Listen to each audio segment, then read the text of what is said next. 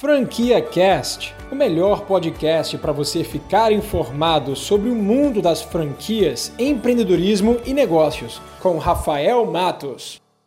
Se você não me conhece, está caindo aqui de paraquedas nesse vídeo, bom, quero me apresentar para você. Meu nome é Rafael Matos, eu sou empresário, empreendedor, eu vivo, respiro, sonho com empreendedorismo. Desde pequenininho, eu lembro que eu empreendia é, dentro de casa, na minha escola, com os meus amigos. É, até na faculdade eu estudei fora, então eu levava cigarro do Brasil para os Estados Unidos, praticamente fazendo contrabando, é, vendendo cigarro lá fora. É, quando eu era muito pequeno, eu vendia adesivo é, para você colar no caderninho escolar, então fazia esses adesivos personalizados para os, para os alunos, meus amigos. Eu vendia botão, é, cheguei a vender diversos brindes escolares, é, cheguei a ter uma mini empresa dentro do meu condomínio que alugava fita de videogame. É, até um amigo meu passou mais de dois meses com essa fita, não quis pagar a multa. Minha mãe teve que bater na porta dele, brigar com o pai dele para pegar a fita de volta. Enfim, eu lembro de muita coisa dentro da minha história, assim, dentro da minha criação, é, que me, me dava algumas dicas, né, que eu ia empreender na vida. Além disso, uh, eu tenho empreendedorismo correndo no meu sangue, né? minha família é empreendedora. Uh, meu avô, empreendedor nato, ele foi formado em engenharia, engenharia elétrica e em São Paulo. É, abriu sua própria empresa de consultoria, foi prestar serviço para algumas empresas aqui em Recife. Foi daí onde a família se mudou para cá e desde então a gente está aqui morando em Recife. E ele decidiu criar camarão. Naquela época ele foi um dos pioneiros a criar camarão, a ter cultivo de aquicultura aqui no Brasil. Então ele contratou uma pessoa para fazer um estudo, um mapeamento no litoral do Nordeste para saber qual era o melhor lugar, o melhor local para ter cultivo de camarão. E ele encontrou lá na região do Parnaíba, no delta do Parnaíba, lá no Piauí, um espaço onde ele adquiriu o terreno, começou a criar camarão e até hoje ele cria nessa fazenda que já tem mais de anos lá. Depois disso, a família começou a construir negócios em volta do camarão, exportar camarão, começar a vender camarão para supermercados internos, tendo uma marca própria, depois abrindo um restaurante para é, escoar a produção desde a indústria até o consumidor final né, e ter essa cadeia completa, verticalizada dentro de um negócio. É, e foi daí onde surgiram as marcas Camarão e Companhia e depois Camarada Camarão, que são marcas de sucesso, tanto no ramo de franquias quanto no ramo de restaurantes. É, e tem sucesso até hoje, né, no Brasil todo tem uma presença nacional é, e já é referência no mundo de franquias e no mundo de restaurantes do Brasil. E então eu sempre é, respirei né, dentro de casa o empreendedorismo, via meu avô e meu pai empreendendo dentro desse negócio familiar. É, e então assim sempre fui instigado a empreender. Então para mim empreender era o caminho natural. Mas a minha primeira é, experiência formal com empreendedorismo foi na época da faculdade. Eu jogava vôlei desde os meus, sei lá, 10 anos de idade. Eu queria ser atleta profissional de vôlei, era meu sonho. É, hoje eu tenho 1,92m de altura mas eu comecei a crescer de verdade, tive aquele pico lá de crescimento depois dos meus 15 anos. Né? Então, é, acho que inclusive o vôlei ajudou isso, a isso. Né? Recebi bolsa de atleta quando eu era jovem, quando eu ainda era na faculdade, então não pagava colégio já desde uma certa idade. E os colégios começaram a me assediar, virei é, capitão dos principais times aqui da, da cidade, fui convocado para a seleção pernambucana durante muitos anos, fui pré-convocado para a seleção brasileira juvenil, é onde eu fui cortado por conta da minha altura. Eu já tinha meus 1,86 e pouco, é baixo de fato para quem quer ser atleta de vôlei, mas eu consegui uma bolsa para estudar nos Estados Unidos, com 95%. E aí eu fui lá jogar nos Estados Unidos. Passei primeiro ano numa faculdade onde foi uma experiência muito ruim para mim, porque eu ainda não era habituado à dinâmica americana, eu não, não, tava, eu não consegui me adequar à cultura. É, eles são de fato muito rigorosos, a disciplina é muito é, é muito exigida, né? Essa disciplina de horário, disciplina de, é, de, de, atividades. Então, não me adaptei muito bem e fui expulso da faculdade, perdi minha bolsa completa. Essa foi uma, um baque muito grande na minha vida. Os meus pais, meus familiares depositaram tanta confiança em mim e ficaram super orgulhosos quando eu ganhei a bolsa. É, e naquele momento eu me vi tendo que voltar para casa e contando para minha família essa decepção grande né, que eu tinha tido. E fui contratado por essa, por essa faculdade como principal estrela do ano, né? mas é, não correspondi e por conta disso cortaram minha bolsa. Eu consegui, né, através de alguns outros contatos, é, me transferir para outra faculdade é, que tinha sido na época campeã nacional da segunda liga. Então me transferi para ela, uma faculdade incrível, me apaixonei pela faculdade. Também recebi uma bolsa quase maior do que a, do que, a que eu tinha antes. É, e lá dentro eu me encontrei. Né? Lá dentro eu comecei a conviver com os americanos, não tinha quase nenhum brasileiro nessa faculdade é, me aderir mais à cultura. Foi uma experiência incrível de vida. Né? Antes de ser uma experiência, vamos dizer assim, acadêmica, né? fiz administração lá, uma experiência de vida incrível que eu recomendo a qualquer pessoa. O que eu aprendi na faculdade academicamente é muito pequeno, a de fato a experiência que eu adquiri de vida, tendo que morar sozinho, tendo que me virar, é, tendo que ter dividir quarto, dividir casa com outras pessoas, tendo que me virar na língua, nas apresentações da faculdade, é, no, no, no, esporte. Então, assim, foi uma experiência incrível. No meu último ano de faculdade, eu já estava com uma vontade assim muito latente de empreender. E dentro das aulas que eu tinha, além de administração, eu também paguei algumas aulas de empreendedorismo. Então, eu tive acesso a um case, né, um estudo de caso lá, de uma empresa jovem americana que tinha fundado um negócio com base em prestar serviços de assistência técnica só para iPhone. O iPhone tinha acabado de lançar ali, estava com seu segundo ano, terceiro ano de lançamento do iPhone, e a Apple não prestava serviço de assistência na época. Se você tivesse um celular quebrado, você ia ter que comprar um novo, né? Ou você ia atrás de assistências especializadas. Então, esses, esses jovens, três jovens que fundaram essa empresa, cresceram com base nesse modelo de negócio, bem específico. E eu falei, caramba, é isso. O Brasil ainda não tem, eu vou me especializar e vou levar essa ideia para o Brasil. Então, no meu último ano de faculdade, eu larguei o vôlei, tive uma conversa franca com o meu técnico, ele manteve minha bolsa, eu larguei é, o vôlei e foquei, de fato, no, no, nesse negócio, nesse empreendimento. E foi muito legal essa experiência, porque eu lembro como se fosse hoje. É, eu tive essa ideia e falei, caramba, mas espera aí, calma, eu não sei consertar iPhone, é, eu não tenho loja, não tenho investimento, né, não tenho capital, não tenho dinheiro para investir em loja. Eu trabalhava dentro da faculdade para pagar o resto da bolsa, trabalhei limpando o chão, lavando louça da, da cafeteria, tirando gelo, capinando a faculdade, enfim, trabalhei de diversas formas. É, e a gente não podia trabalhar também de forma formal, carteira assinada, vamos assim dizer, porque nós tínhamos, eu tinha, um visto de estudante, né? então você não pode, é ilegal. É, mas eu queria empreender, eu queria saber como é que era. Então o que, que eu fiz? Eu procurei num, num, site lá de classificados, né, de vendas de, de itens usados, esse tipo de coisa, e encontrei um iPhone quebrado de 20 dólares. E eu comprei esse iPhone, era um iPhone 3G.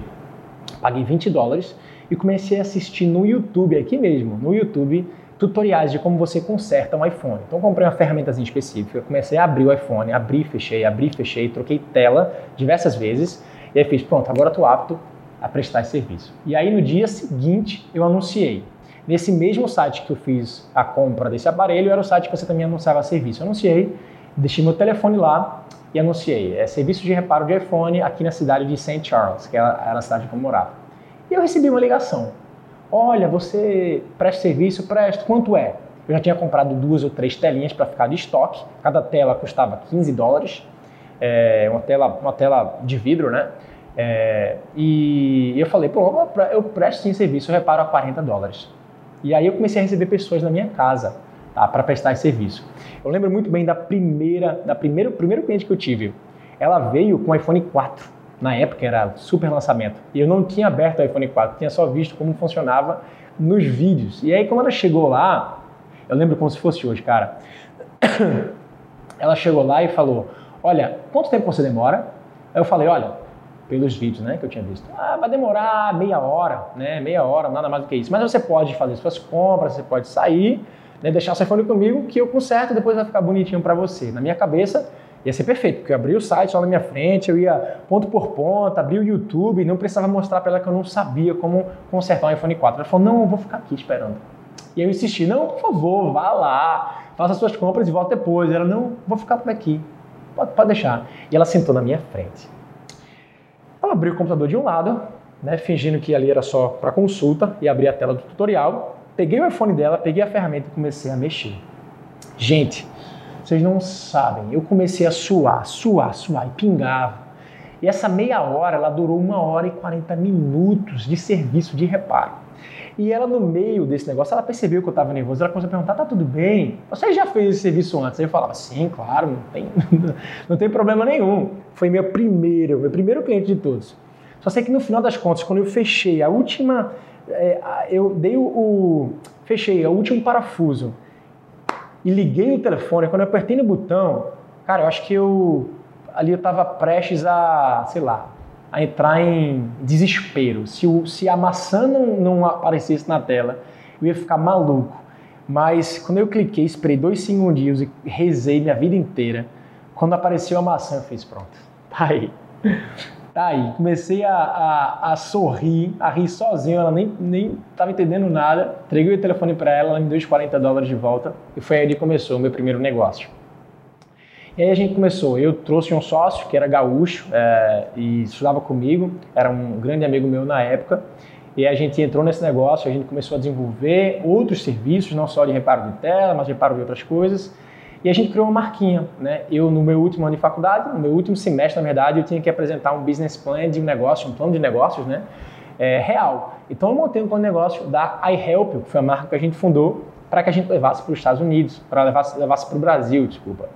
E aí ela tinha todo o modelo de negócio de crescimento através de franquia, a gente ia montar um quiosques em shopping, o quiosque estava até todo bonitinho, vou botar aqui do lado, ó, só para vocês verem como é, que, como é que era a ideia do quiosque, a gente ia prestar serviço é, em loco, né, nos shoppings e também a revender acessório, então um modelo bem enxuto, bem interessante. E aí meu sócio voltou para o Brasil antes, seis meses antes que ele se formou, ele abriu a loja lá, foi bem interessante, a gente fundou a iHelp lá em Porto Alegre, começamos a receber clientes, que ficava num, num, quarto, num quarto do porteiro do prédio dele. A gente começou a receber clientes lá, então trabalhando muito, muito, muito enxuto. É, e a gente começou a escalar esse negócio. Depois que eu me formei, eu voltei para o Brasil e passei um tempo em Porto Alegre trabalhando com ele. A gente contratou um estagiário para ficar com a gente e o negócio começou a crescer. Né? E aí nesse momento a gente esbarrou é, na expansão, porque a gente validou o modelo de negócio ali local da primeira unidade, só que a gente queria crescer através de franquias em quiosques em shopping. Mas a gente começou a visitar os shoppings e toda porta que a gente batia, a gente recebia a mesma resposta. Cara, se vocês tivessem vindo aqui dois meses antes, a gente tinha fechado com vocês, mas a gente acabou de fechar com o concorrente. Então o time foi crucial para o andar desse negócio. Então foi como se um balde de gelo tivesse caído na minha cabeça e aí a gente desistiu. A gente brigou, na verdade, eu vendi minha parte para ele, ele tocou a, a Help toca até hoje. A Help tem, se não me engano, cinco ou seis unidades é, ali em, na região do Rio Grande do Sul. É uma empresa de muito sucesso e é avaliada em milhões de reais né, pelo tamanho, pelo porte e pelo faturamento que ela já tem. Então, essa foi minha primeira experiência com empreendedorismo. A minha segunda experiência com empreendedorismo, a minha segunda empresa, foram quatro anos depois, três anos depois de eu ter saído da iHelp.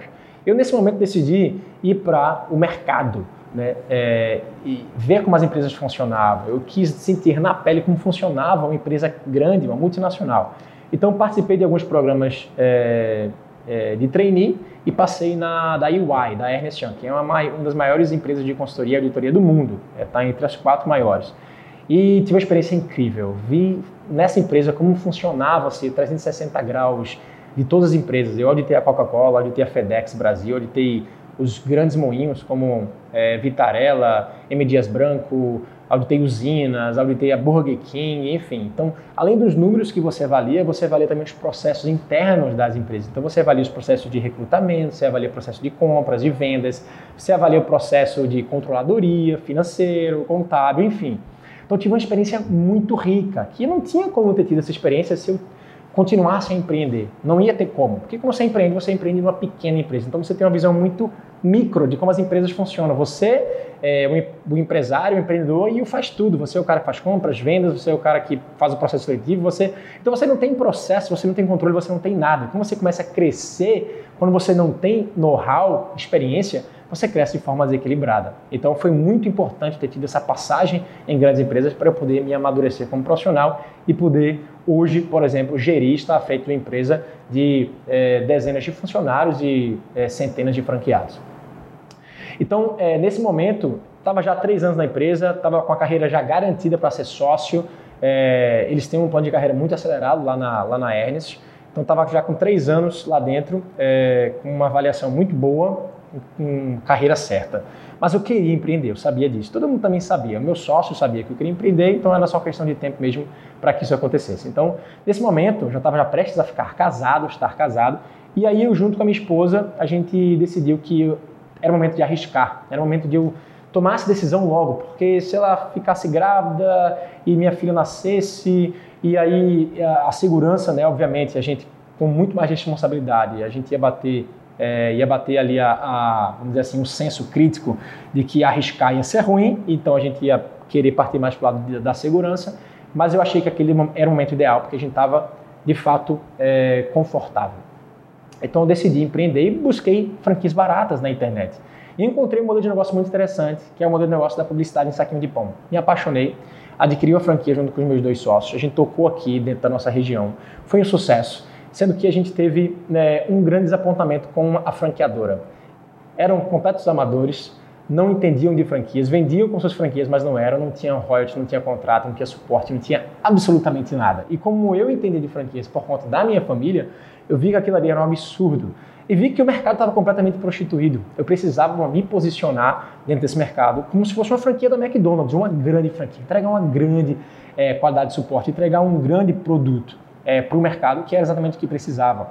É, então a gente desenvolveu, empacotou e se posicionou dentro desse mercado com um grande diferencial, que foi a premiação dentro do saquinho de pão. O saquinho premiado, que é a Premia Pão. Mas além disso, a gente entregou todo um trabalho é, de agência profissional, todo um trabalho de suporte, marketing profissional, investindo em garota propaganda, é, investindo em gestão interna, investindo em treinamento que nós mesmos é, produzimos dentro do, do nosso negócio e a gente investiu nada para esse negócio. Nada, nada, nada. Foi 3 mil reais apenas que a gente investiu para a Premia Pão, porque nosso primeiro franqueado, ele financiou toda a cadeia que depois se tornou uma grande rede de franquias.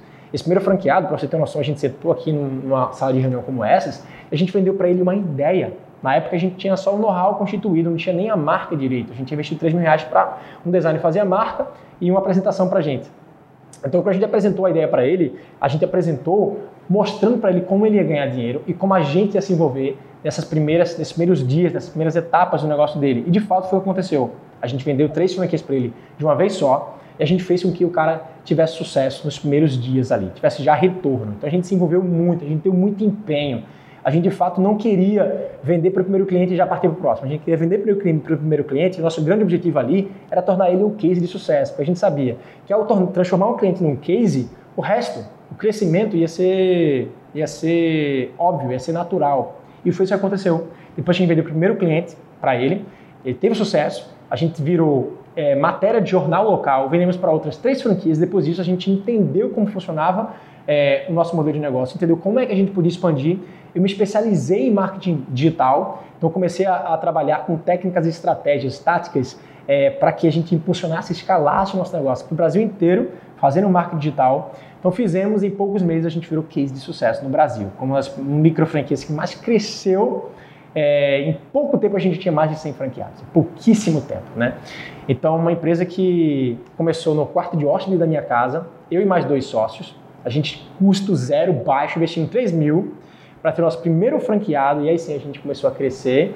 É, fomos para um cowork, a gente foi expulso da minha casa porque minha esposa ficou grávida, então a gente foi expulso é, porque minha filha ia nascer e o quarto ia ter que ser, é, a gente tinha que tá, ter todo um enxoval pronto para ela e tal. Então a gente foi para um coworking fomos crescendo, contratando pessoas, implantando processos, é, amadurecendo né, de forma empresarial, porque o empreendedor ele tem que aprender a ser empresário, né, porque senão o, empre o empreendedor mata o empresário, ele mata qualquer empresa, porque ele é ótimo em ideias, ele é ótimo em startar, ele é ótimo em executar, só que ele não sabe ainda fazer gestão. Então, essa minha experiência na Renest foi essencial para que eu pudesse, de fato, ser centrado, fazer com que a minha empresa fosse centrada tivesse todo um planejamento, toda uma visão de negócios para crescer. E hoje a gente está aqui, depois de três anos e meio de fundação da Premier Pão, a gente é, já fomos cases de diversas revistas, como Pequenas Empresas, Exame, UOL, é, fomos considerados pela BF uma das empresas que mais cresceu né, em pouco tempo dentro, da, dentro do universo de franquias. No passado, a gente foi a micro franquia mais procurada no Brasileiro na internet e esse ano a gente também está sendo a franquia mais procurada, a micro franquia mais procurada. Então a gente está, de fato, com a marca bem consolidada. No ano passado, é, com todo esse crescimento e todo o, o, essas conquistas que a gente teve com a Premier Pão, todo, todo o amadurecimento, eu decidi que eu ia também é, dar um passo à frente, né, que eu ia diversificar um pouco as minhas marcas, o meu, meu portfólio, os meus negócios e sair da zona de conforto. Então eu decidi trazer uma marca americana para o Brasil, né, um negócio que eu acreditei muito numa viagem que eu fiz lá fora, a negócios mesmo, né, para estudar de alimentação, então me associei ao meu pai nesse negócio e a gente trouxe uma franquia que trabalha como se fosse uma Subway da pizza.